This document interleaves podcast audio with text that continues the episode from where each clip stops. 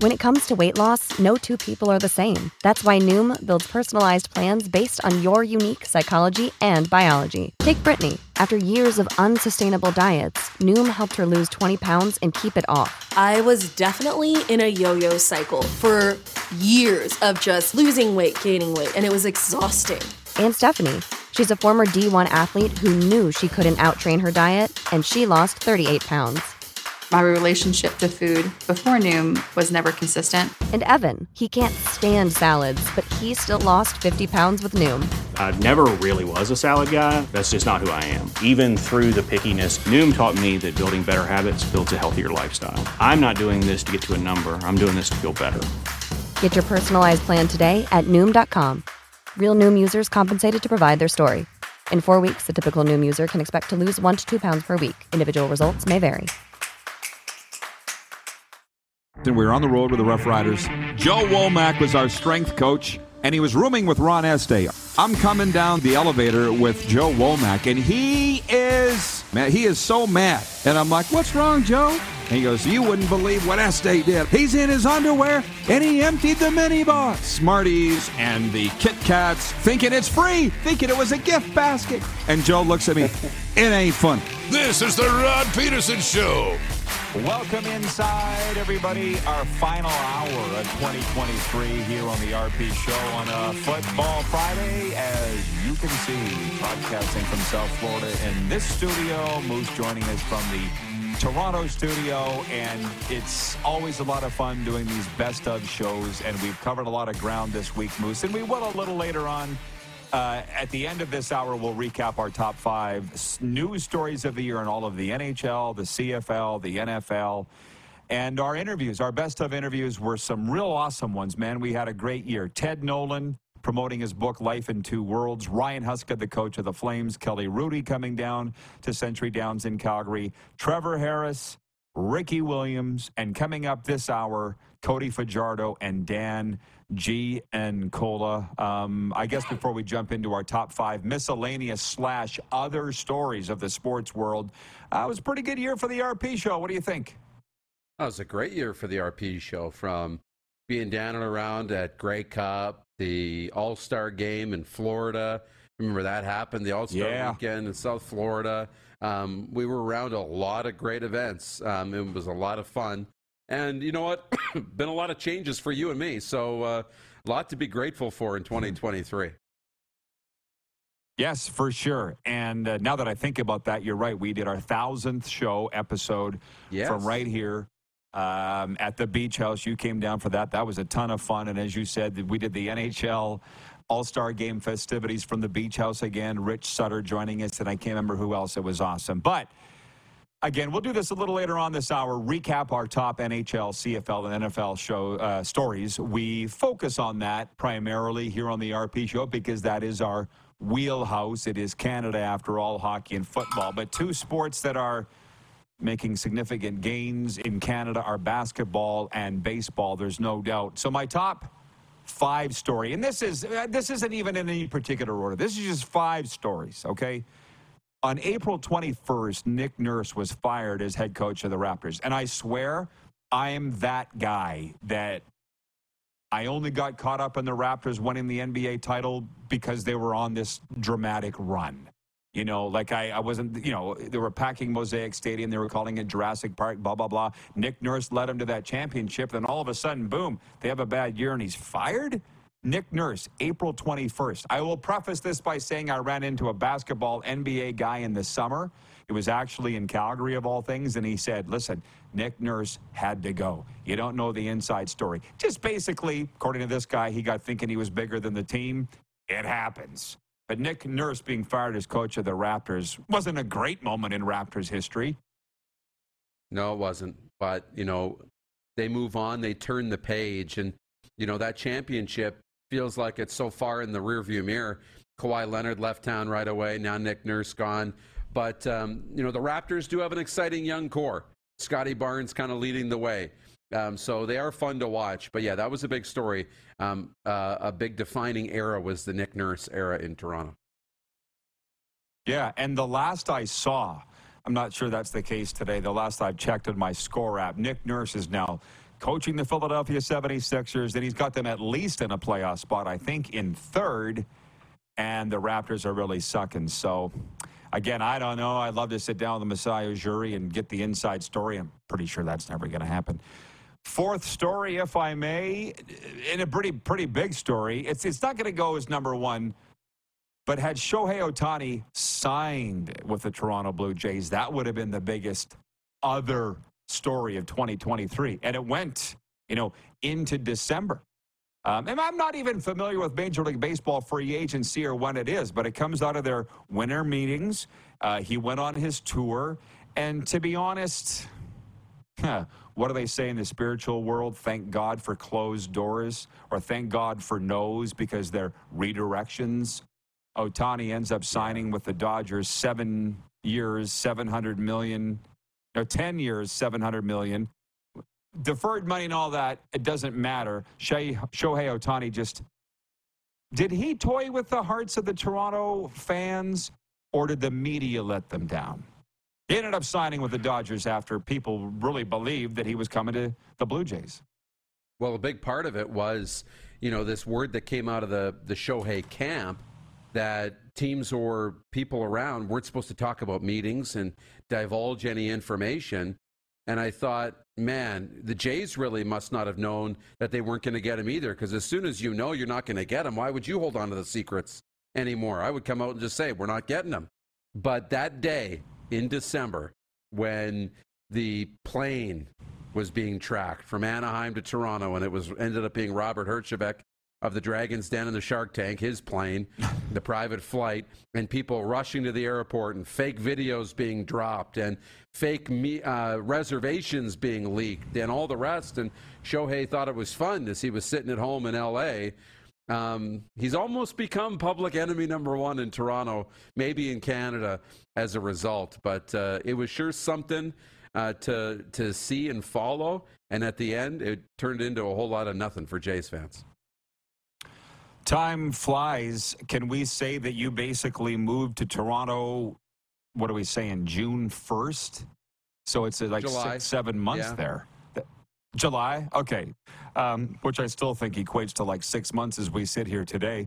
Rate, from your perspective, the fandom by teams in the market and be honest. Because I've never lived there. I don't know. You tell me what it is.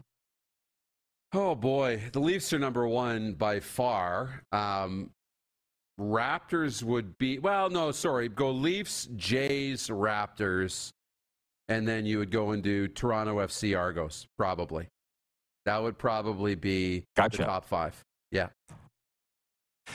I tell you, that's the one thing as I sit here. We haven't even had hardly any of Rod's story time here, but Darren and I did have similar upbringings in the broadcast industry, and that is working small market Saskatchewan radio. And uh, did you op Blue Jays games, operate, produce Blue Jays game? You, as did I. Absolutely. And uh, yeah, yeah. And it was for me 92.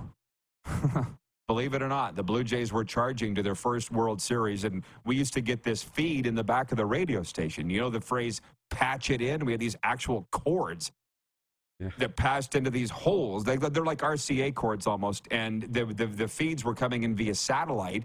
And we had Joe Bowen calling Leafs preseason baseball, uh, sorry, Leafs preseason hockey. And we had Tom Cheek calling Blue Jays regular season baseball. And I had to change the channel that it was coming on. And I'm like, well, why are the Blue Jays not taking priority? They're in a pennant run right now. This is September of 92. And people, and wh- why is Tom, why are the Leafs on the number one channel? And they're like, you don't understand. A Leafs exhibition game will supersede a Blue Jays regular season game, even chasing the pennant. I was like, what? But here's me, this 18 year old kid, 19 year old farm kid. What the hell would I? Now you get it. Now I get it. Anyways, jumping back on, our number three story of the year here is the World Series. Texas beats Arizona in five games. And uh, Bruce Bochy with the World Series championship for the Rangers after three with the Giants. And again, listen, I'm not the biggest baseball guy, but I obviously follow follow it. And I was listening on the radio here in South Florida. They were saying this is not a good matchup. Diamondbacks versus the Rangers. Nobody's going to watch. Nobody cares. And I've never really been that guy other than to say, well, I didn't watch. He wasn't exactly selling it for me, although he did say the Rangers had never won a World Series. So that perked my interest going into the series, but I didn't really watch it. And uh, the argument on the co host on the radio that day was that, well, uh, it can't always be the Yankees and the Cubs and the Dodgers and the Braves. Like it's got to be other teams, or else why play? But your, what are your thoughts on that World Series matchup, which incidentally Texas won in five games? Yeah, and you know, obviously not the marquee matchup everybody wants in, in, Major League Baseball, but it was still a good one. And Arizona has been a while. That was a good story. But Texas at the end, I mean, we all watched it, or at least I watched it. Um, always try and watch the championships being handed out. So I was following at the end of that uh, playoff series and at the end of the World Series to uh, watch that moment. It was a cool one, and uh, you know, congratulations to the fans in Texas. Well, they say. I mean, I. What should I say? Certified mental health and addiction recovery coach here. Recovery coach is the title. I know that your your thoughts, your behavior, your outlook, perspectives all formed from what you were as a child, your upbringing, what was going on in your home, what your parents were interested in, what your siblings were interested in. All that stuff is bred from when you're a little kid. And for me, although we don't talk about it as much as I would like, you know this very well. I could go on the air every single day and do a junior hockey show for two hours and be tickled as a pig in slop. The problem is how many people would watch it. And my point is here, they're not the top two stories of the year in sports, but they are two stories. And the Centennial Cup was played in Portage, and the Brooks Bandits won the national championship, beating the Battlefords North Stars 4 2. And I'm very close to that Battleford staff, you know, and I. I think about watching that final, and again, where the heck was I? Again, I would think I was in Calgary watching it. Doesn't matter, but I think it was like four nothing after the second period, and you just knew the Stars weren't coming back, and it was they weren't going to beat Brooks, you know. And somebody wrote in here the other day. I saw. I still have it on the text line. Would you rather miss the playoffs altogether or lose in the national championship game? And I'm like, there's different ways to answer that, but if you want to talk pure heartache, I'd rather miss the playoffs altogether because there is nothing worse than losing in the national championship. I've had that happen multiple times, but Brooks won the championship. And I love these year end shows. As much as it was a painful day, I was like, oh, yeah. Did you watch it? Of course. And you do. You look back and say, wow, they got all the way to the national championship. Pretty impressive for the Battlefords North Stars and Brayden Klimosko. And they're near the top of the, uh, the Saskatchewan Junior Hockey League again this year. So he's done great work there. Um, highly respected. Well done. But that program in Brooks is so dominant that uh, you know you're not surprised to see them win another national title and hang another banner. But good effort and, and definitely a good season. Well, and then uh, we wind it up this segment, anyways, because we have our best of interviews upcoming on this Football Friday from Cody Fajardo and Dan Giancola. But the Memorial Cup. And yeah, I remembered it was in Kamloops, but I'll be honest, I had to go back and think about who won it and who played in the final. And it was Patrick Roy and his Quebec Rampart beating the Seattle Thunderbirds by a score of 5 0. And if I remember it right, on the Wednesday night, Kamloops, the host team, had a chance to squash Quebec, but they blew a 2 0 lead and ended up losing, I think, 5 2, something along those lines. But you brought something up here on the show last week. Again, Quebec won the Memmer in Kamloops but the games aren't on television anymore. And I kind of sit here and wonder does anybody care but us? Because I don't know if the attendance is floundering or not. I know when Connor Bedard was filling the rinks last year in uh, the Western Hockey League, setting attendance records, that it didn't matter that the newspaper industry's in the toilet or that the games aren't on television. You know what I mean? I I, I don't know. Yeah. The junior hockey, it's it, junior hockey suffering from a lack of coverage from my the way I used to watch it and follow it. But maybe it's all social media nowadays. Maybe it's all ball bearings nowadays. I don't know. Um, your thoughts on all of that? Yeah, I, I know, and and the Memorial Cup w- was great. Um, it uh, you know it seems like it was a while ago, and I mean it way was. It was in the first part of the year, in the spring. But yeah, you know, junior hockey is still junior hockey that we love um, and, and know and love. You're right; it's not covered the same way. The games aren't on national television like they used to be. I know TSN's put up a handful of games on TSN Plus. If you subscribe to that, um, we'll see what they come out with in the new year, leading into the Memorial Cup, which we know the member will likely be on TV. But um, it is fun to follow. And as usual, it's been a while, though, for the West. What is it now? Four in a row for the Quebec Major Junior League, all the way back to 2018. That Quebec's won the member. Been a while for the Western League, but uh, 2014, Edmonton was the last one. But uh, a lot of Western League teams uh, near the top of the CHL rankings as we go into the break. Yeah, Moose Jaw Saskatoon in the top 10. And that's the thing, and uh, we'll get to our best of interviews when we come back, but it took took me a couple of years uh, broadcasting the RP show half a year from down here. I've got my Florida friends saying, I love your show. You're very entertaining, but when you get talking about the CFL or you get talking about junior hockey, you lose me. And I'm like, I'm sorry, guys. And I had to finally just put my foot down and say, that's who I am. That's in my DNA. So if you don't like it, don't watch, which is why we ended up starting the Panthers podcast, Panthers Lightning podcast, and that's going great. And everybody's happy. Okay, Moose, I'll see you back um, for the final wrap up of the year a little later on. Thanks for this. You bet. Thank you. Our final best of 2023 interviews begin after this break on deck. Cody Fajardo, the MVP of the 2023 Grey Cup. We'll be right back on Game Plus Television, WQEE Radio, Apple Podcasts, Spotify, and YouTube Live.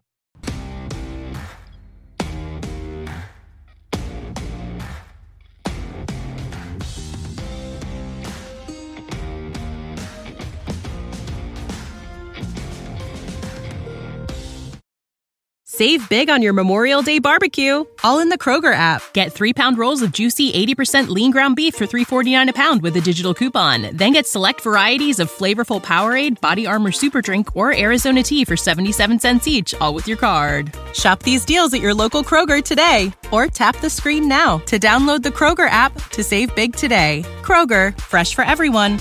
Prices and product availability subject to change. Restrictions apply. See site for details. Need a champion for your charity event?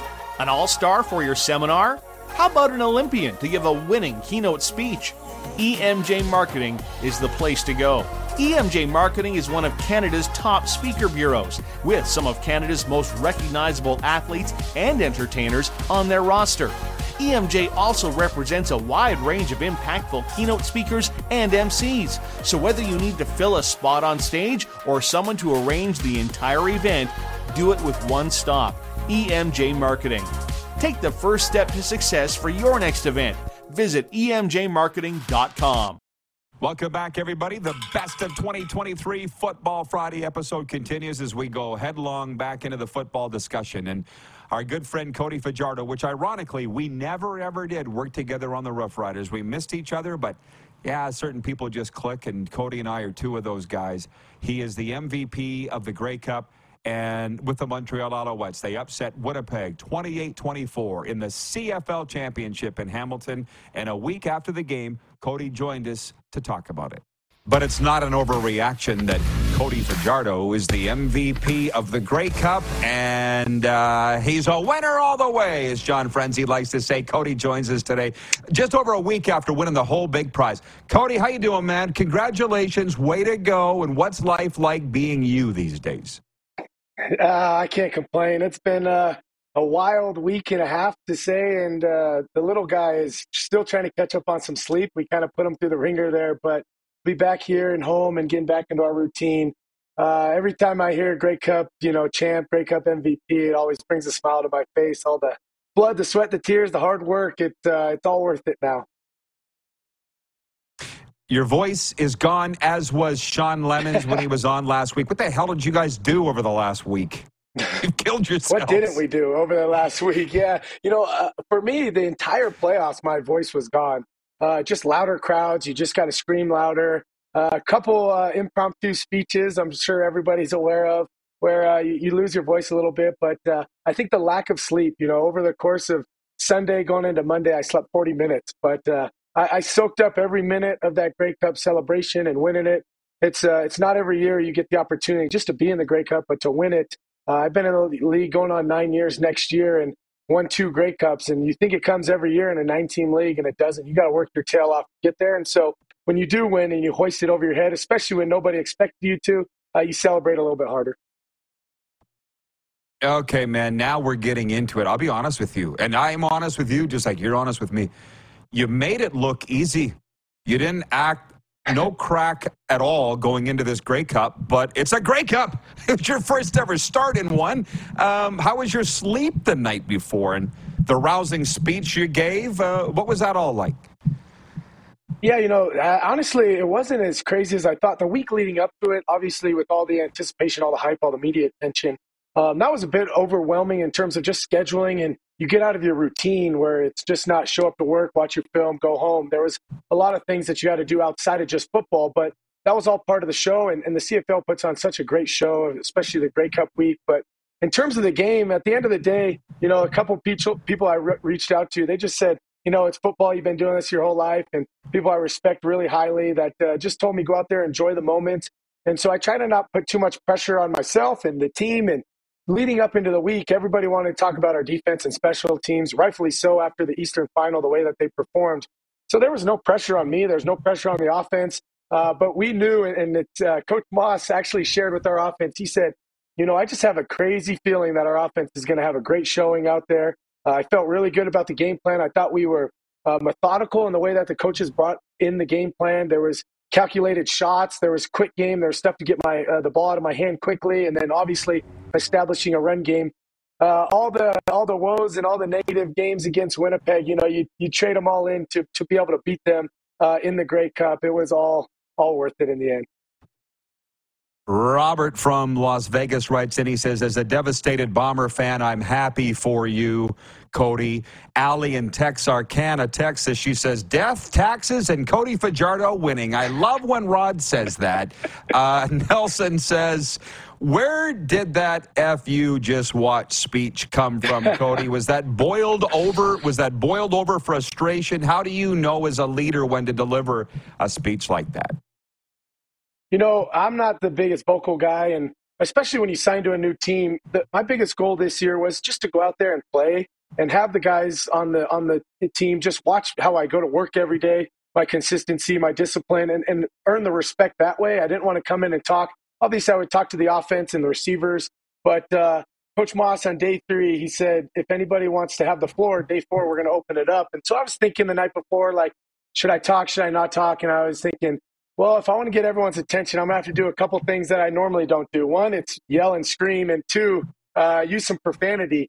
And uh, the guys loved it, and the guys were fired up. The amount of tears and chills and people saying that they're ready to play that day, it was all worth it uh, in the end. But um, super exciting. You know what's been crazy over the last couple days is the amount of Rider fans that have reached out and just uh, continue to support me, even though I'm not in the green and white. That that meant a lot to me and my wife and my family uh, the Argo fans that have reached out, the BC Lions fans that have reached out, and even the Winnipeg fans.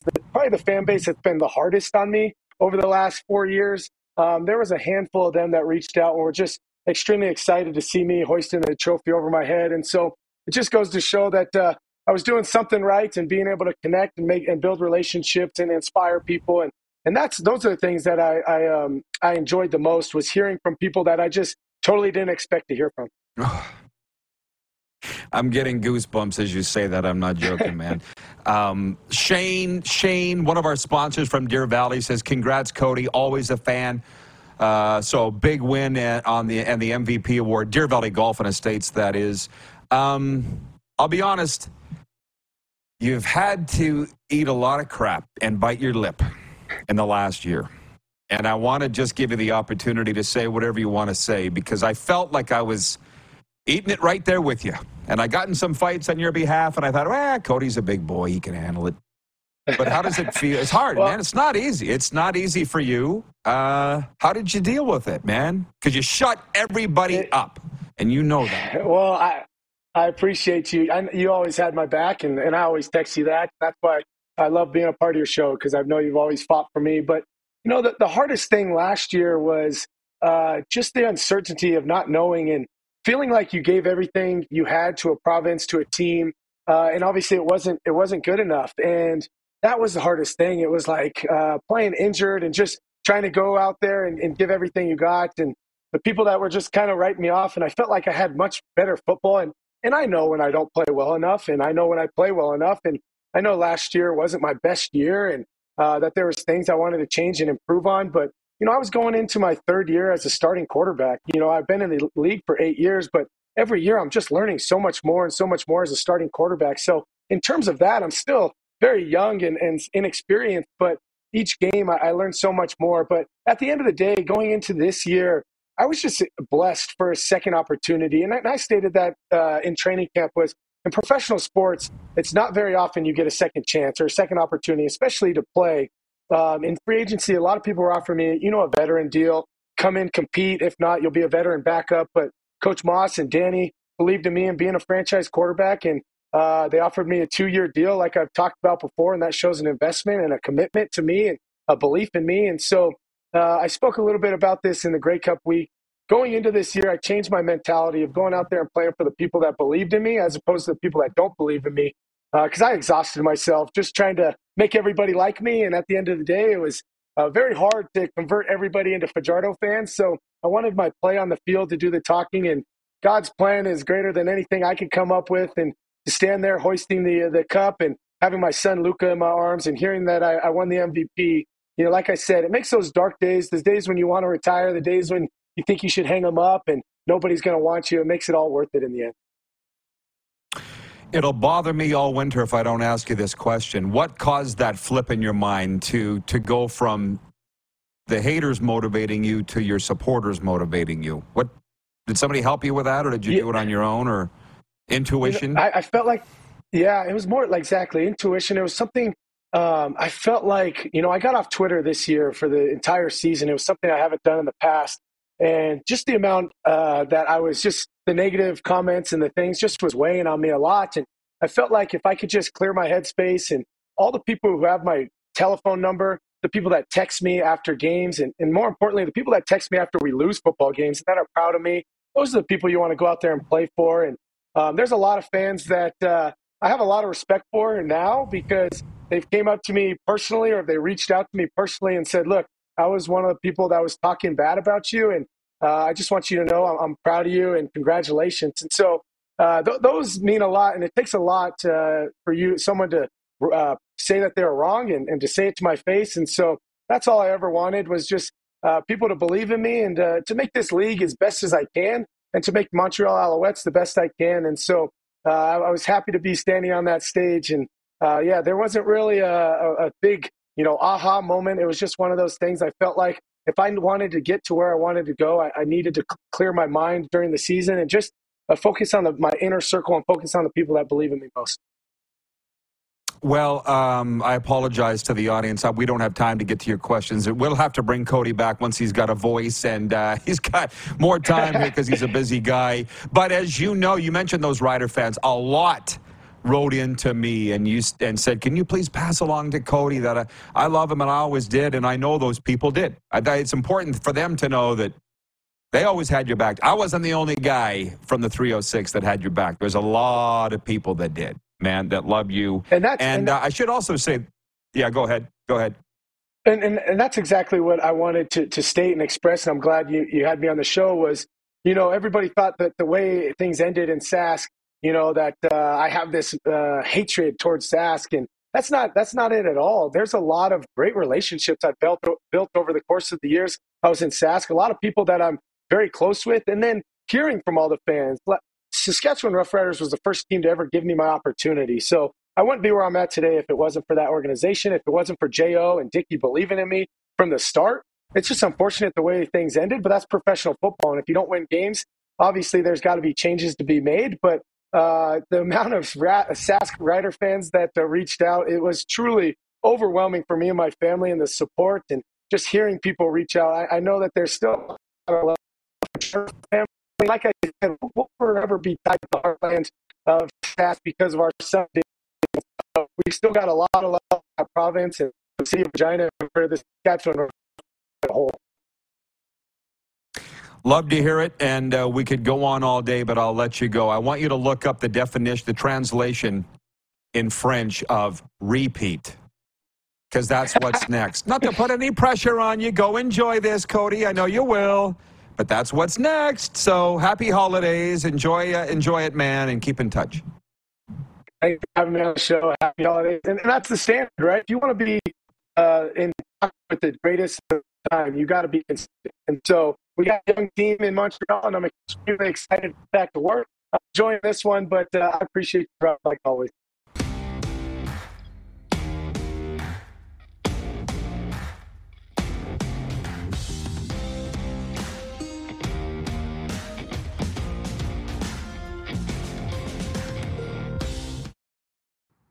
Are you struggling in life, perhaps feeling hopeless, or even battling an addiction that's taking your life down the drain? It's time you made the decision to stop the struggle and contact Pedersen Recovery. Hi, Rod Pedersen here, and I've been a licensed recovery coach since 2017, helping athletes, entertainers, and soldiers get their lives back and go on to lead a happy life. Now, I'd like to help you. Mental health is real, and sometimes all it takes is some guidance from someone who's been there. Follow Pedersen Recovery on Twitter, Instagram, and Facebook, and DM me or email pedersenrecovery at AOL.com. It's never too late. Football Friday continues, and for the Ontario football fans and CFL fans, you're really going to love this one. It was late in the year that Dan Giancola reached out to me via Facebook, and we'd been Facebook friends for a long time. Former Buffalo Bills and Toronto Argonauts kicker, and believe he also played for Ottawa and I think maybe Winnipeg. But he uh, he wrote me and said, Rod, I don't know if you remember me or not. And I'm like, Of course I remember you.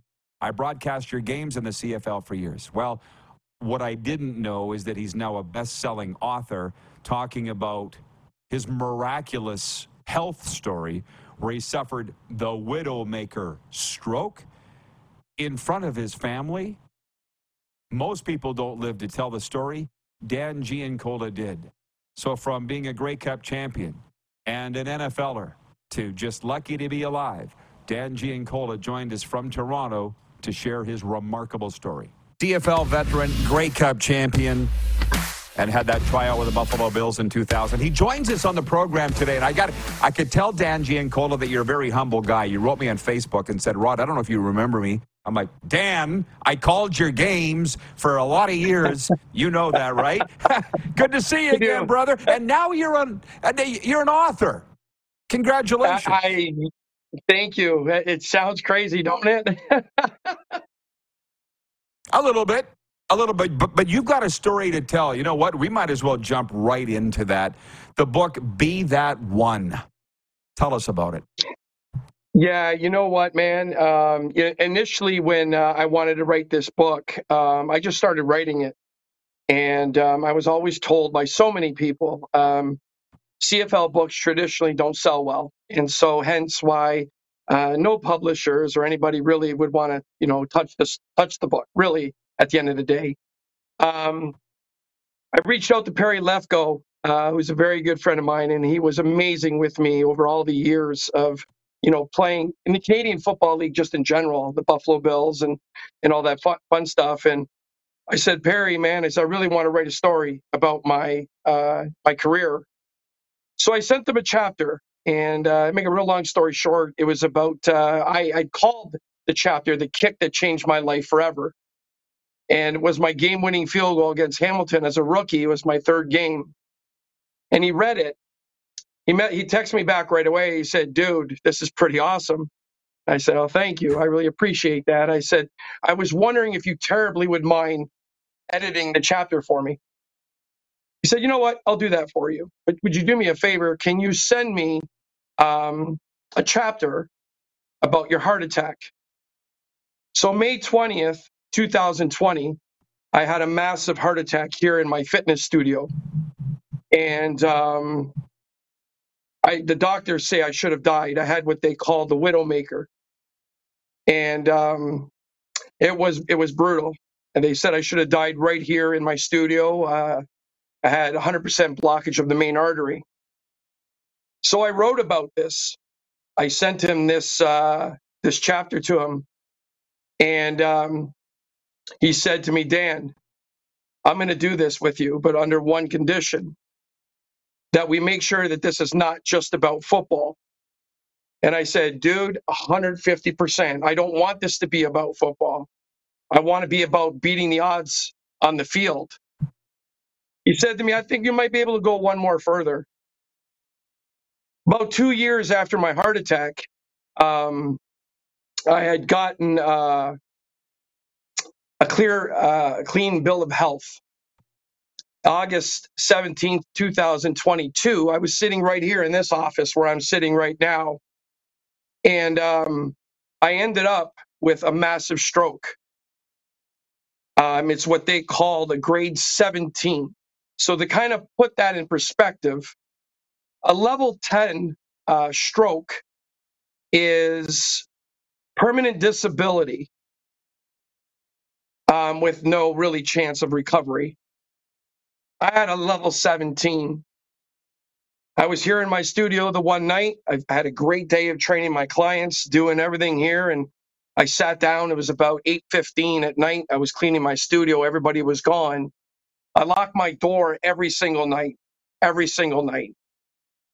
On that night, apparently, thank God, I forgot. Excuse me. And next thing you know, the only way I could describe it, and like I think I like I did in the book, was I've never done a drug a day in my life. I can honestly say that on my own life.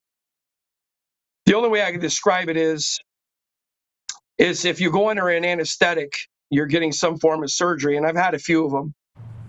And um, the doctor says to you, I want you to count down from 10 to 1. And you get to like nine or eight. And next thing you know, you're fading out, and everything around you is becoming blurry, basically tunnel vision, and then you're out. And that's the way it was for my stroke. I just remember my right leg turned in, my right arm turned in. Little did I know I was paralyzed on my complete right side of my body. I was face down in the ground and I was trying to push myself up with my left hand. And I kept falling on my face. Finally, somehow, by the grace of God, I don't know how, I, I do remember getting myself almost to a seated position in my couch and I kept falling over. And next thing you know, my buddy Dave walked in and he grabbed my face. And all I could see was, all I remember was his eyes, his nose, and his mouth. And he was talking to me, and I was trying to respond back to him, and I couldn't. And um, next thing I know, my peripheral vision, whatever I have left of it, I happened to look down to my left, and I saw two sets of uh, boots, brown boots, blue uh, blue pants, and the wheels would seemed to be to a gurney. Next thing you know, I wake up in uh, the ICU in Niagara Falls, unresponsive.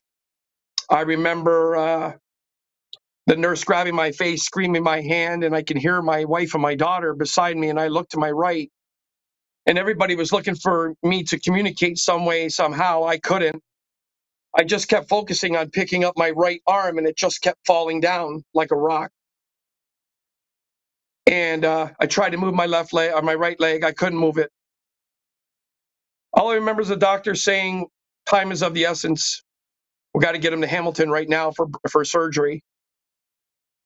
At that point, apparently they administered, I, I believe, what they call it's either TPI or TPA, um, the shot that they give you, and it's um, apparently a high dosage of a blood thinner. When I was about five minutes away from Hamilton, I just remember all of a sudden, out of nowhere, my right arm shot up. Um, not making it about the book right now, but that's hence uh, right here, the bottom picture.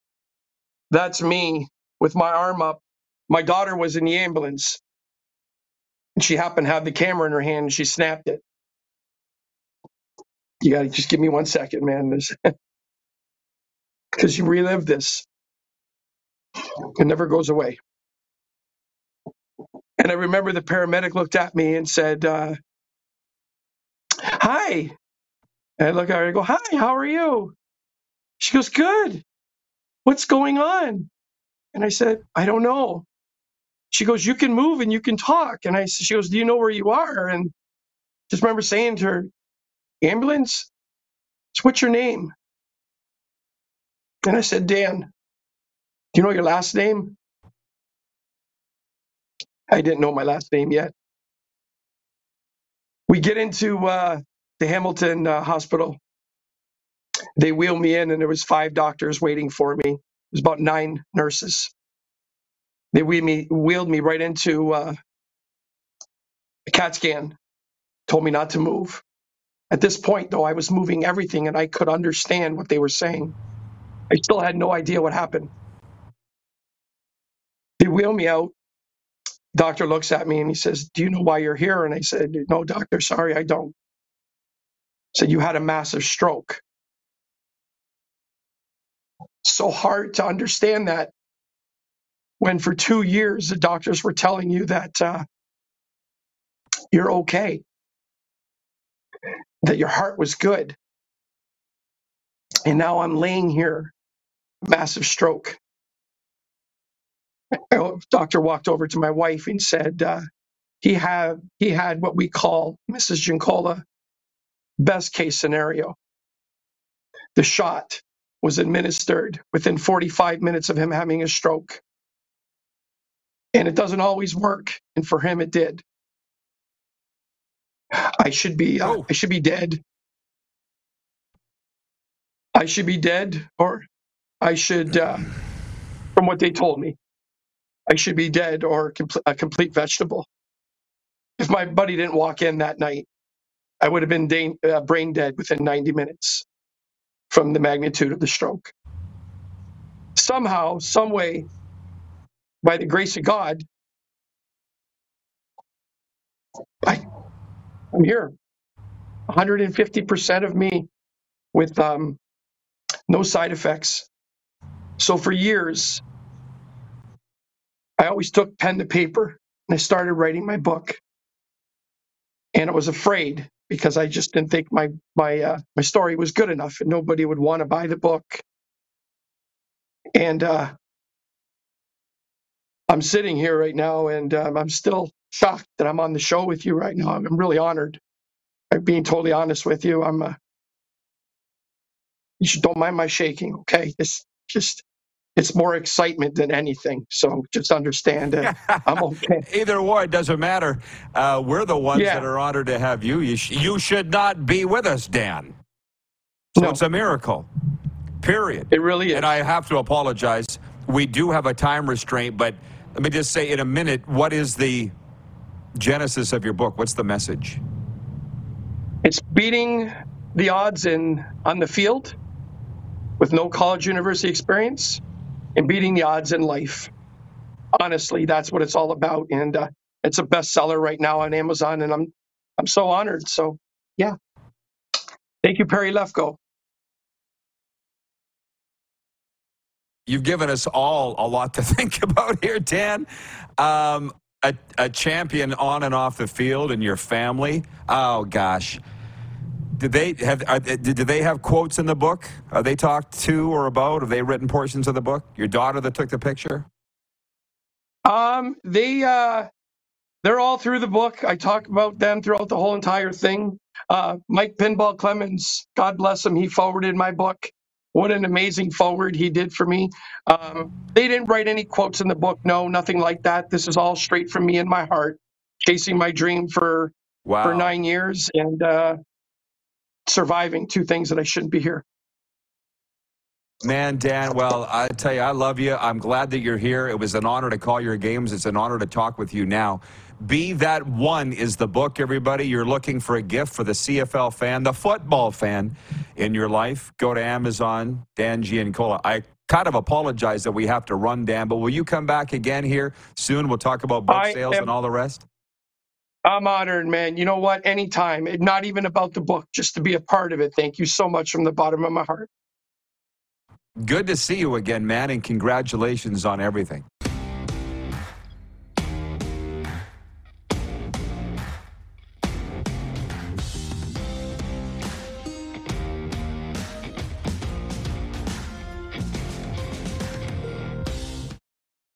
Okay, welcome back, everybody, for the final overtime of 2023. Oh, man, what a year it's been uh, as we wind things up in the beautiful Florida studio and welcome in Darren from the beautiful Toronto studio. And I will remind you that overtime is, as always, brought to you by our friends at Overtime Hockey Lanes in Calgary, 28th Street Northeast, just a slap shot away from the old Crossroads Flea Market. Hey, if the kids are saying, we're boring, you're all around Southern Alberta. Or if you're in Calgary for a hockey tournament, go check out, we're bored, go check out Overtime Hockey Lanes. And I guarantee you, you will not be disappointed. It's going to be my first stop when I get back to Cowtown. Um, well, Darren, there it is. There's a wrap. We covered today was a wonderful episode with best of interviews with Trevor Harris, Ricky Williams, Cody Fajardo, Dan Giancola. And as we look ahead um, to 2024, um, I, I will say this coming out of COVID, coming out of what really was, in a lot of ways, for people, a horrendous 2020, which is going back now a few years. I see nothing but great things ahead in 2024, sports wise and otherwise. How about you? I do too. I think, you know, we're on this trajectory where everything seems to be trending up, at least in a good way, um, for the most part. That's good coming out of the pandemic because we've done these shows where there's not a lot that's gone on the past year and there's not a lot to look forward to in terms of sports on the calendar. So uh, we are full go and uh, tremendously exciting to see where things are going to go in the calendar year ahead. You know, not everybody can say that, though, and I will get into some NFL and CFL stuff here only because it's a football Friday. But we got a really good friend down there in Seattle who might be watching right now, and his name is Reed Johnson from the Markcast. And when he first came onto our radar, it was during the pandemic, and he ran what was called the XFL Markcast. Now it's just the Markcast, and he's probably feeling very fortunate that it is just the Markcast because we don't even know what the XFL is going to be here in 2024. That's my point. And I listen, I am not afraid to admit when I'm wrong. It happens quite a bit, more than you'd think. And I really did think that the CFL coming out of COVID should combine with the XFL. I was soundly trounced for it by CFL purists, CFL hardcores, which I kind of consider myself too. But I mean, stronger together. You know, I, the '90s CFL with the American teams was a, was one of my fondest memories, but it didn't happen. And now here's the CFL. It looks like coming back really strong. I can't say stronger than ever. They got a long ways to go for that, but at least they've survived. And the XFL in 2024, they're talking about a merger with the USFL. They're like 100 days away from kicking off. They don't even know, they don't even know what teams they have. What a disaster. It's not great. It's not great. I understand the spring leagues combining into one. That's a good thing. Um, and I wouldn't be so quick to say you are wrong. I mean, thinking they should do something and thinking they will do something completely different. and I think thinking that they should do it is that you're not wrong for that, you know, and that's your opinion on it. Um, I don't know that we said that they would do it or that it was going to happen, but you know what? The CFL does seem like it's in a better place. Yeah, I'm with you to not say better than ever or, you know, stronger than ever, but it's in a better place than it was. And it looks to be trending up, at least from the product on the field last year was really good. The Grey Cup was great. And I think there's a lot of good things to look forward to. But you still got to keep working at it. There's still a lot of things financially that needs to get cleaned up. And, you know, dealing with, you know, some finality on the expansion talk, if that's ever going to get squashed for good.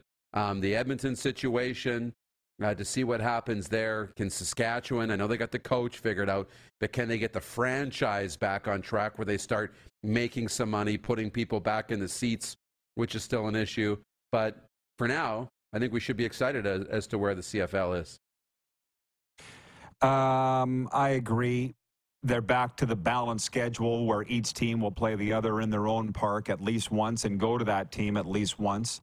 Um, but I'll say this for the National Football League do they do anything wrong? Like, do they literally do anything wrong? I mean, with the kneelings thing, the gun thing, various things that they were backing, and they just backed away from it because they realized it was their ratings were going down. Um, that's got the last controversy they were ever involved in. Now they got their London games, they got their Mexico games. Uh, sorry, Germany games. I believe they're going. They have been to Mexico. Um, they just don't stop. They just don't stop. And I don't know what the secret is or the magic is for them. And I think if, I don't think they're telling anybody because the other leagues would be copying it if they could. You nailed it. They're not telling anybody. And I think the big thing is, is they seem to sidestep and avoid. They just stay in the pocket, right? They stay in the pocket. They have pressure this side. They move to the other side. They avoid the pressure. And they do it without telling anybody they're doing it. You know, and that's where we, you know, bring in the National Hockey League when it came to the Pride Tape thing. And they came out and publicly said teams are not going to be involved in any of these uh, promotional nights or nights at all, including Pride Tape and whatever else. The NFL would never come out and say that we're not going to do things. They just quietly go over here for a bit and quietly move over here and duck, duck and dodge and dip their way around without telling anybody they're doing it. So, you know, that's that's the NFL's MO. Uh, sounds good. What are you getting up to for New Year's plans, Moose, as we wind this up in the last minute or so? Yeah, we're going to celebrate with some friends and family and, uh, you know, reflect on the year a little bit, get a little champagne, have a couple of toasts, probably not go too crazy, but uh, lots to be thankful for this time of year and lots to look forward to. Oh, good for you. Love it. Thanks for all you do for us uh, and for us. It's been a Christmas in New Orleans. Um, you know all of it. Uh, yeah. Last year, it was a Christmas in Virginia, drove through the Carolinas, had New Year's Eve supper in Georgia at a barbecue place, Savannah, Georgia, ended up spending the New Year's Eve night in Jacksonville. Here, we're going to drive to New Orleans from South Florida, stop and see some friends along the way, and uh, take our time and very much enjoy the break and get ready to be back on the air all refreshed as a daisy and ready to go in 2024. Same for you, Moose, I know. Thank you. Happy New Year. And to the great Rod squad out there, the Dupe Troop, thank you for tuning in. Please support our wonderful sponsors um, every day and well into 2024 because without them, there's no us. Be safe, everybody. See you next year.